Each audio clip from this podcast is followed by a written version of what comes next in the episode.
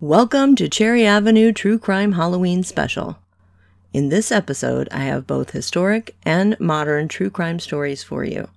They are truly insane.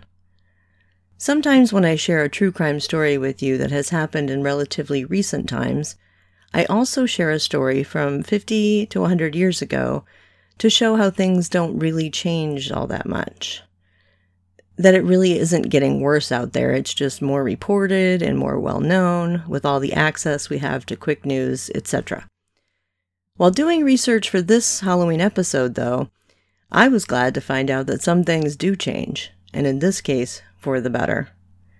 For quite a time in American history, there was a problem with property owners being upset, extremely upset over Halloween pranks. There were more than a few young people and children who lost their lives in extremely senseless shootings because of these Halloween pranks or just Halloween celebrating. I was absolutely amazed at how many newspaper reports I found about some young person being shot by a homeowner, farmer, building owner, or some other type of property owner because of Halloween hijinks. It's absolutely nuts. Here are some examples. In 1904, in Westfield, New Jersey, a young boy, John Darling, age 14, was shot and killed. Harold Wilcox was shooting his gun out into the air to scare away Halloween merrymakers, as they called them, and he ended up hitting the boy in the head, killing him. In 1907, Oak Ridge, Pennsylvania, a Mr. David Bish came out onto his porch with a loaded shotgun to confront Halloween pranksters. Newton Reddington, one of the boys in the prankster group, aged 18, who, according to the newspaper report, evidently did not think the man would fire, and so he made no attempt to get away. Bish did not give any verbal warning. He raised the shotgun and fired directly into the young man, killing him.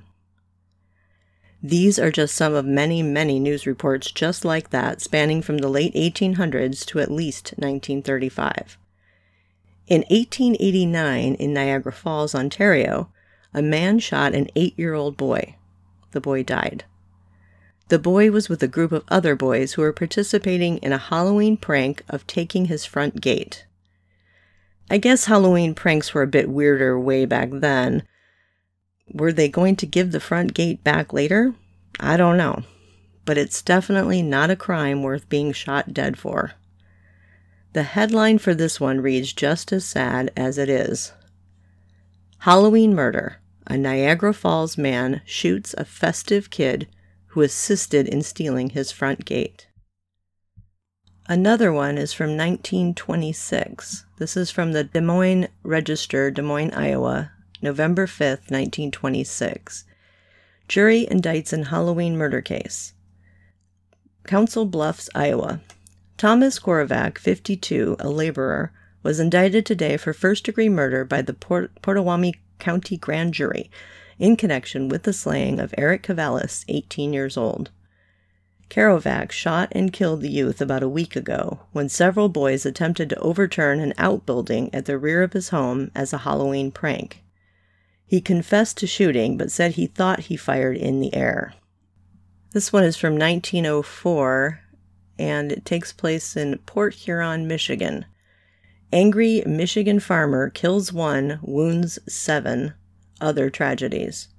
Roy Lindsay is dying, and seven other young men are nursing shot wounds, which they received last night during a Halloween lark at Smith's Creek near this city. The young men, accompanied by several others who were not wounded, had gone to the farm of Joseph Lambier, who, it is claimed, threatened previous to Halloween that any pranks attempted at his expense would be severely punished. The young men had just stepped through his gate, it is alleged, when Lambert and his three hired men fired on them with shotguns from behind a straw stack. Lindsay fell fatally to- wounded, and the other seven dropped to the ground with shot wounds. Halloween pranks were so expected that some other type of tragedies happened also. This was in 1904, Columbus, Ohio. Thinking that a body laying across the track was just a Halloween dummy, motorman John Delavan did not stop his Main Street car last night until a life had been crushed out. The body of the man is yet unidentified. This one is from 1935 on Halloween and is still continuing on with the tragic and senseless shootings uh, theme on Halloween. This takes place in Latour, uh, Missouri. A school superintendent shot and killed a recent graduate while trying to frighten Halloween pranksters. This is from the Democrat and Chronicle, Rochester, New York, November 5th, 1935. School head faces murder charge for Halloween slaying of pupil. Latour, Missouri. A bewildered country school superintendent, Charles F. McClure, 33, secluded himself last night while the Latour school board demanded his resignation and authorities prepared a first degree murder charge against him for the Halloween slayings of one of his students. I don't know what I am going to do, said McClure, now under a manslaughter charge for the death of Glenn Aldridge, 19, postgraduate high school student. I've been there four years and we've never had any trouble before, he said at the home of his mother in nearby Holden, Missouri. The whole affair was just a regrettable accident. McClure insists Aldridge was shot accidentally when the superintendent and Clarence Hay, 23, principal of the school, tried to frighten Halloween pranksters. Hay submitted his resignation yesterday after the school board voted unanimously to ask him and McClure to quit for the good of the school, the community, and the teachers. McClure said he might return to Latour today. I don't intend to do anything about my resignation until then, he said. The prosecuting attorney, Wallace Cooper, declared at Warrensburg yesterday that a weekend investigation led him to the decision to change the charge to first degree murder. The superintendent is at liberty under a $5,000 bond. His preliminary hearing is set for November 19th. There are many, many more just like this and the others that I found in the papers. There was just this crazy ongoing trend of property owners going outside and either randomly shooting in the area or directly shooting into Halloween revelers or Halloween pranksters. Either way, I think we can all be glad that this type of trend is not going on anymore. Now, on to something a little bit different Halloween Terror. Two convicts hide in Houston home. This is from the Denton Record Chronicle, Denton, Texas, November 2nd, 1950. Halloween Terror. Two convicts hide in Houston home. A 19 year old housewife told of a Halloween night of terror when two escaped convicts, one armed with a knife, hid in the attic of her home. The long term prisoners Douglas Petless, 28, and Marion Fowler, 25, were arrested yesterday as they fled across the street after leaving the house at mid morning. The two men and another convict escaped from Darrington State Prison Farm near Angleton Tuesday after tying up a Texas A&M college official, a guard, and eight convicts with haywire. Mrs. Wanda Weaver said she found the two men in her attic Tuesday night when she returned home from watching a group of youngsters celebrate Halloween. She said she was afraid to call police because one of the men threatened to kill everyone in the house if I gave him away. One of them pressed a knife against her back. With Mrs. Weaver in her home were her 13 year old sister, her mother in law, Mrs. Pearl Weaver, 65, and her two children, Jack Raymond, Jr., 2, and Jerry Wayne, age 1. Her husband, J.R. Weaver Sr., 35, was at work at night as a machinist at a tool company. Early Tuesday morning, Mrs. Weaver took the two boys and fled after her sister left for school. She found her husband eating breakfast at a nearby restaurant. They notified police, and Patrolman A. Hegelmanden arrested the two convicts. The trio escaped from a cooperative experimental farm where there were eight convicts aiding Dr. O. E. Carthen to install two windmills. First of all, in that case, she was 19 and her husband was 35. What? Those really were different times, or this was just a different type of arrangement, but either way, ick. 1950, not that long ago. I tried to find out some more about the convicts, what they did to get in prison, etc., but nothing else there had been scanned in yet.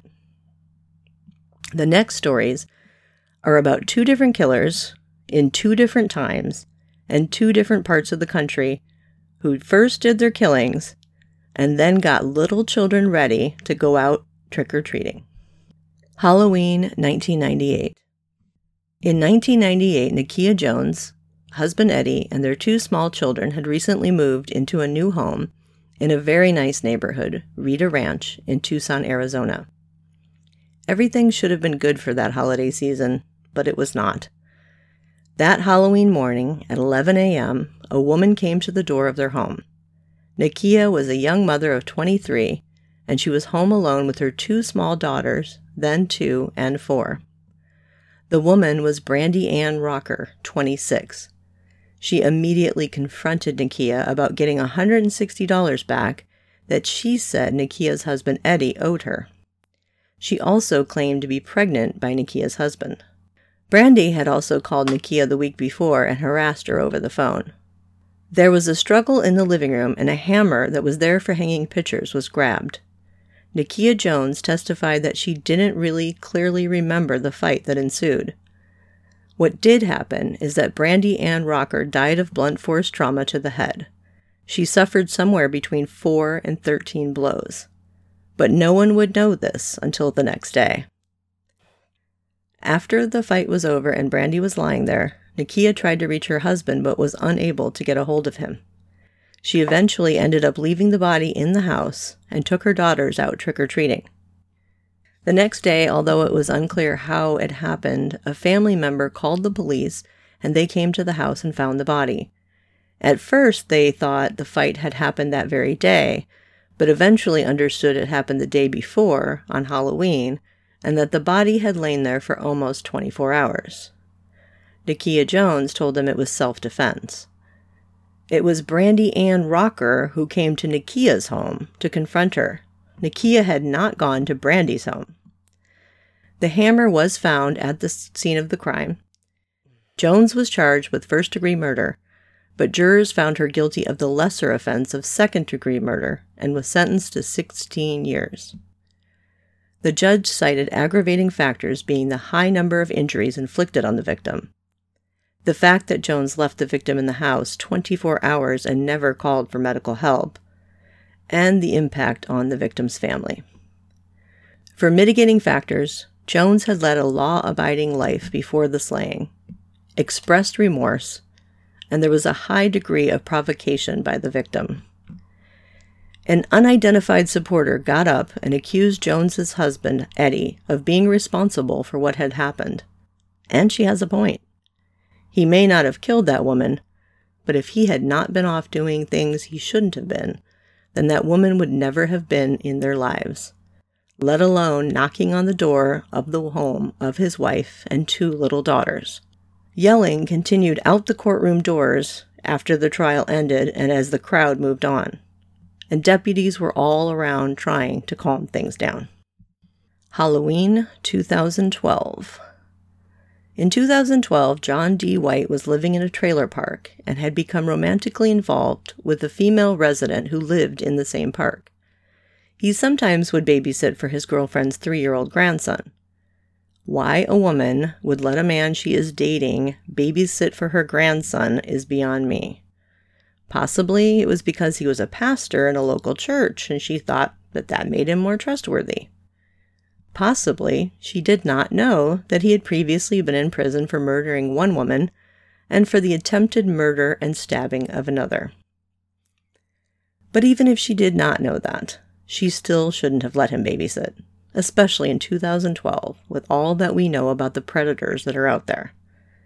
Amazingly and thankfully, the story is not about a child being hurt because his caregivers trusted the wrong person or persons. Unfortunately, though, this is still a sad and horrific tale. Halloween day, John D. White went over to the trailer, but his girlfriend, the grandmother, was not home. Just the three year old and his mother, Rebecca Gay. White knocked the mother out with a mallet and then zip tied her around her neck to strangle her. The three year old was in another room while all of this was happening. White was planning on having sex with her dead body after watching videos about necrophilia.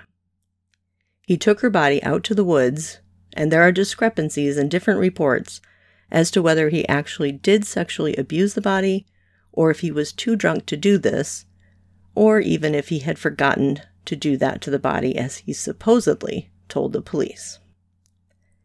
He did put her body in black trash bags and took her out to the woods.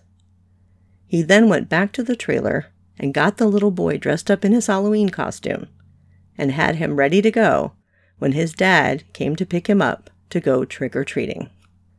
White was later convicted of murder and went on to commit suicide in prison. Whatever you are doing this holiday season, be safe and have a happy Halloween. All of the sources are all newspaper reports or online articles. The lists, links, and citations will be included in the notes of this episode.